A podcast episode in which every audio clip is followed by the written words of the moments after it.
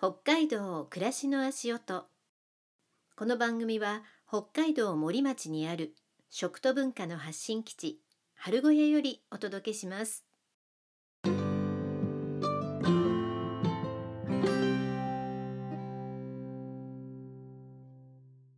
月曜になりました。みみです。今週もよろしくお願いします。10月24日道南各所で紅葉が見頃を迎えています。味覚の秋です。栗にかぼちゃ、プルーンにりんご、そして秋鮭やタラ、私の大好物のタラの白子たちが美味しい季節になってきました。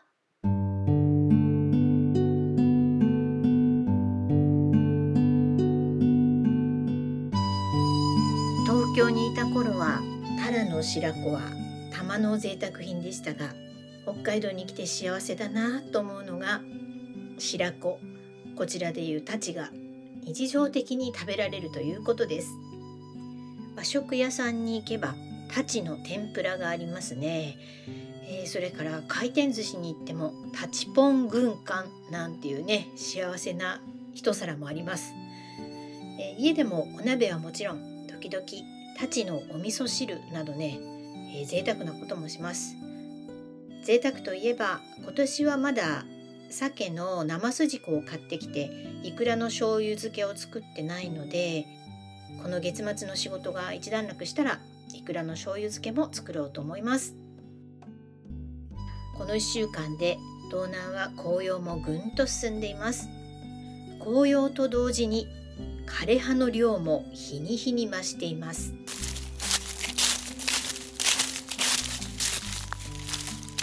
朝近くをね散歩していても枯葉の絨毯がふわふわでサクサクで足触りが気持ちいいです我が家の紅葉そして春小屋周りの紅葉もオレンジ色や赤が強くなってきましたこの週末は大沼湖周辺や函館近郊の紅葉の名所も多くの人で賑わっておりました。函館と札幌を結ぶ幹線道路国道5号線も車がとても多かったですね。年々キャンピングカーや車中泊仕様の車が増えてるなぁという印象を受けます。隣町七重の道の駅も週末平日問わずキャンピングカーやワンボックスカーが多いです道外ナンバーも多く見かけますし車中泊をしながら北海道内の紅葉ドライブを楽しんでる方も多いんだなぁとちょっと羨ましくなります我が家も車中泊仕様の車なんですが思っているほど出かけられずっていう感じなので紅葉が見頃のうちにドライブだけでも出かけたいです。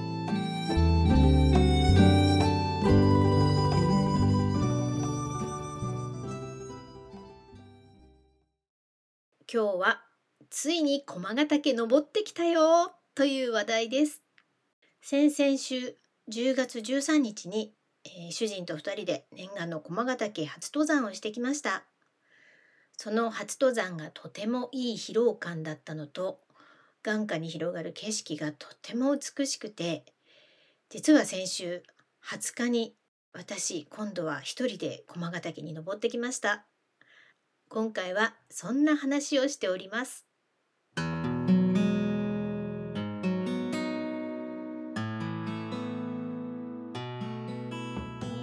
ようやく駒ヶ岳に登りました。どうでしたか？率直な感想として。うんまあ初めて登山口まではね車で行ける駐車場までは何度か行ってたけどやっぱ気持ちよかったですよ、うん、率直な感想としては。うん近くにこういう登れる山があって幸せだなと思いました、はい、私たち行った時とてもお天気が良くて、うん、で風がなくて登山日和だったよね。あそうだね、うん、でも上行ったら少し寒かったけど少し風があって、うん、10月の半ばだったので、ね、12だったっけ？13ね。まだ気温も高くて、うん、あのお昼前ぐらいに行ったんですけど駐車場がいっぱいだったもんね今月いっぱいっていうのもあるんじゃない？登山。なんかあ夏休みとかでもないし平日だったので、あんなに人がいっぱいいるのはちょっとびっくりだった。そうだうね、ん、もうほとんどストレートに上がっていくもんね、うん、あの登山口からね。うん、多少左右には曲がるけど、うん。いわゆるこの山登りで細かいところ行くっていうよりはドーンとした道を登っていくって感じだから初心者にはいいんじゃない、うん。うん。うん、ただこうなんか寄り道もなくひたすら上がるので若干筋トレ系な感じがした。そうだね。途中なんか湧き水があったりとか。そうね。安休憩所があったりっていうのは雰囲気の場所ではないよね。うん、あの休憩する椅子が置いてあるところがまあ2箇所ぐらいポイントとしてあったけど、うん。どちらかっていうともうあのちょっと登っては後ろ振り返って、大沼小沼それからお天気良かったから函館山も見えたしね。うん、とにかくやっぱり景色がねいいようね、ん素晴らしかったね。でやっぱあの火山灰と要は溶岩っていうか軽石でこうできてるようなさ表面はさ、うん。だから雨が降ると水が流れて川っていうかなっちゃうんだろうねできて溝がすごかったね溝でえぐれてるとこ1ろメートル以上の溝がズボーンとうん川みたいにえぐれてるのがあってね、うん。ああいうのがちょっとまあ危ないってほどじゃないけどね、うん。でも結構こうぼもろもろしてるからボボロボロしてるから、あのでこうす雨で流れた後でこう砂砂っぽいよね、うん。ちょっとね、滑るわね。うん、滑る。特にあの下りが。下りはね、そういう意味では私は何しろ初心者だったので、えー靴を買うところからスタートしまして、うん。えーポッドキャストにゲストで出ていただいた登山が趣味の東子さんからいろいろアドバイスを聞いてたのでどういう靴を買ったらいいとか、どういう靴下がいいとかあと上行ったら寒くなるし登ってる時は暑くなるからこう脱いだり着たりそういう準備もちゃんとしてった方がいいとかね。あの前知識だけは完璧にあの入ってたから。トイレがないからね。本当はこう携帯用トイレ持ってったりっていうのは必要かもしれないけど、まあ、登山口の上り口にはあるから、うん、6僕らは全然往復は大丈夫なんだけど、うん。上で長く滞在する人は今携帯用トイレみたいなのあるって言ってたもんね、うん、それもすごくこう機能的にいいやつみたいだから、ただちょっとあそこそうだね。人目を避ける場所も奥入っていかないとないから。木は低いしね。なんだっけ？限界植物じゃなくてなんだっけ？森林限界、森林限界っつって木がそれ以上高くならないんだようん、ね。ねでも少し背伸び始めちゃってたよね。うん。暖かくなってる証拠なのかもし言れない。われてたより割と馬の背までの道のりも木が生えてる気がしたね。松ぼっくりなんかもあったし松の木が結構伸びてましたね。あの一番上馬の背は何何メートルだったっけ？900メートルぐらい、900メートルだよね。うやっぱりでも見晴らしいよね。の左から登っていく時に見えるのは剣ヶ峰だっけ、ん。うん、左手に剣ヶ峰が見えるけど剣ヶ峰までは行かなかった行かないけどね馬の背から見て。うでちょうど大沼の東大沼キャンプ場で、ね、友達がセーリングカヌーやってるからっつって写真撮ったら写ってたよね。ん出た。そして、あのー私たち馬の背で、うん。大沼湖とね、うん。LINE でつないでそうそうそう。うん。つながっちゃうんだなと思って。ね、面白かった。見える、うん。とか言いながら、うん。で反対側ね海が見えるしね佐原のところから。そう馬の背から佐原とあと鹿部の方もね、うんうん見えて。あれも良かったな。うん本当にこう大パノラマだったな。なんか上でゆっくりしたいね今度ね、ね、うんああんまりの長い時間いなかったから。2人で登った時はコーヒー飲んだぐらいだね。そうだねコーヒーの、うん、コーヒー飲んで一息ついてさあ降りまあ、15ますか分って感じ20分ぐらい。うんでその後私一人でうんうん。また先週登りに行きまして、ね急に。いやなんかスイッチ入っちゃって。どうだったんですか？一人で登って。一人は一人で面白かった、うん。あのやっぱりこう二人で登ると内谷さん早いじゃない、登るのが、まあ、そりゃそうだよね、うん、だからそれに追いつかなきゃっってなるとなんだろう自分のペースじゃないペースで歩いたりするから、すぐ疲れて休んでたもんそう。まあ初めてだったし。うん。でもあこんな感じなんだっていうのが2人で登った時につかめたので、あとこう帰りの下りの道もその溝が深いところはちょっとこう迂回して、うんうんうん。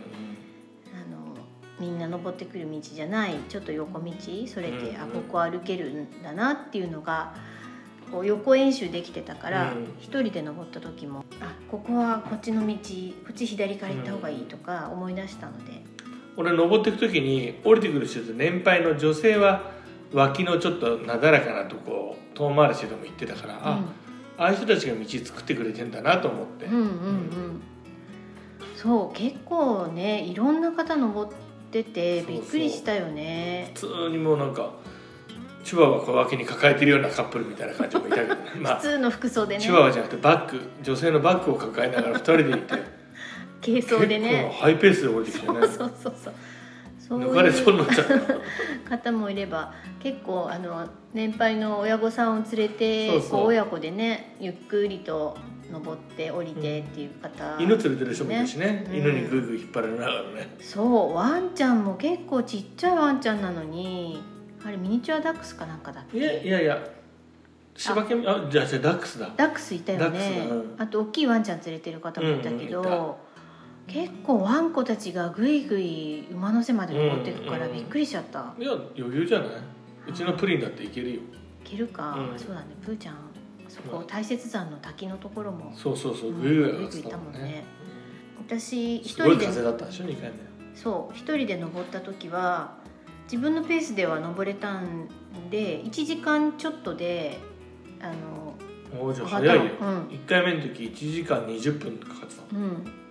うん、なんですけどね。だけどもう馬の背に近づくにつれて風がすっごい強くなってきて、でお天気いい日に上がったんで一応サングラスをしてったの。でそのサングラスが日よけっていうよりもその砂嵐の砂よけになっーて痛いよね多分。すぐ大きいしいや結構もうわーってこう砂嵐みたいにこう吹いてくるからそれ2が回でも風強かったもん。そう。それでもうちょっとこれは馬のせいでのんびりしようと思ってお茶とか持ってったんだけど全然もうそんなどころじゃなく2分ぐらいしか滞在しないですぐ降りることにしました。でそう瞳子さんに言われてたから帽子もかぶってたしさらにフード付きの、あのージャンパーも着てたから帽子も飛ばされそう眼鏡も飛ばされそうそれをこうフードで覆ってでフードのあの紐をしっかりと締めて、いろいろ飛ばないようにして降りてきたから本当に装備大事だなと思って。まあ、あと天候をちゃんと見るのも大事だね。うん風強い強い日はやっぱ登らないよね。うん。明日はそんな吹いてなかったから。結構いたの。そう。人いましたね。へ、うん、2回目一人で登った時も平日だったけど。10月終わりだからみんな今月中にと思ってみんな来るんだろうね、うん。天気さえ良ければさ、ね私登って先週はもう紅葉が始まってたので、うん。やっぱりその前の週に比べてぐっとこう眼下の大沼湖畔のエリアの色づきが美しかったからあのカメラ持って登ってらっしゃる方も多かった、うん。そうだね。うん。今週なんかも最高なんじゃない？多分、思っていたよりあの手軽にうん、うん私のような初心者でも上がって降りてきて3時間かからないぐらいだからね。で麓にはチャップリン館という温泉もありますし、温泉には食堂もあるので登山してお風呂入ってご飯食べてっていうこともできるしね。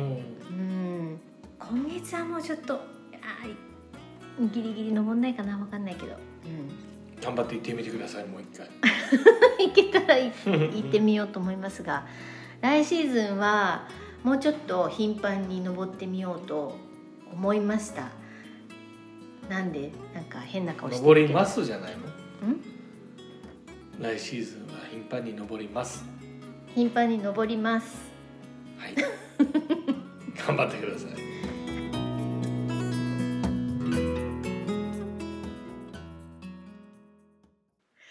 最後来年も登ります宣言をさせられました。いやいや登りますよ。本当に。え今週もお天気と予定が合えば登りたいくらいです。えそれからこの番組のエピソード10の今年こそ駒ヶ岳の回をぜひ皆さん遡ってお聞きください。えこの回ゲストで出てくださった吉村東子さんが私たちよりもより詳しく駒ヶ岳登山の醍醐味を伝えてくれています。あの登山用のストックトレッキングポールっていうんですかねのこの回で東子さんもポールを持っていく話をされていたので私も真似て、えー、2本持っていきました。行きよりも下山の時ですね。本当にこのポールに助けられました。こう急斜面で滑りやすい地面なのでこれぞ転ばぬ先の杖となりました。北海道に来てからというもの車生活で意外と足腰が弱くなっているので最近50代のうちにいかに筋力をつけておけるかが課題だなと思っていたので来年は登山とゴルフで足腰をしっかりと鍛えていこうと思います。さて改めて駒ヶ岳登山の情報です。今年の入山可能期間は10月31日月曜日まで。入山可能時間は午前9時から午後3時までです。入山可能ルートはここ春小屋からすぐ近くの森町赤井川登山道のみ。最終地点は標高900メートルの馬の背までとなっています。今年の駒ヶ岳登山のチャンスはあと1週間となりました。紅葉真っ盛りの景色を見にラスト1週間登ってみるのはいかがでしょうか。来週は11月19、20日に春小屋で行われる秋の春小屋芝居についてお届けする予定です。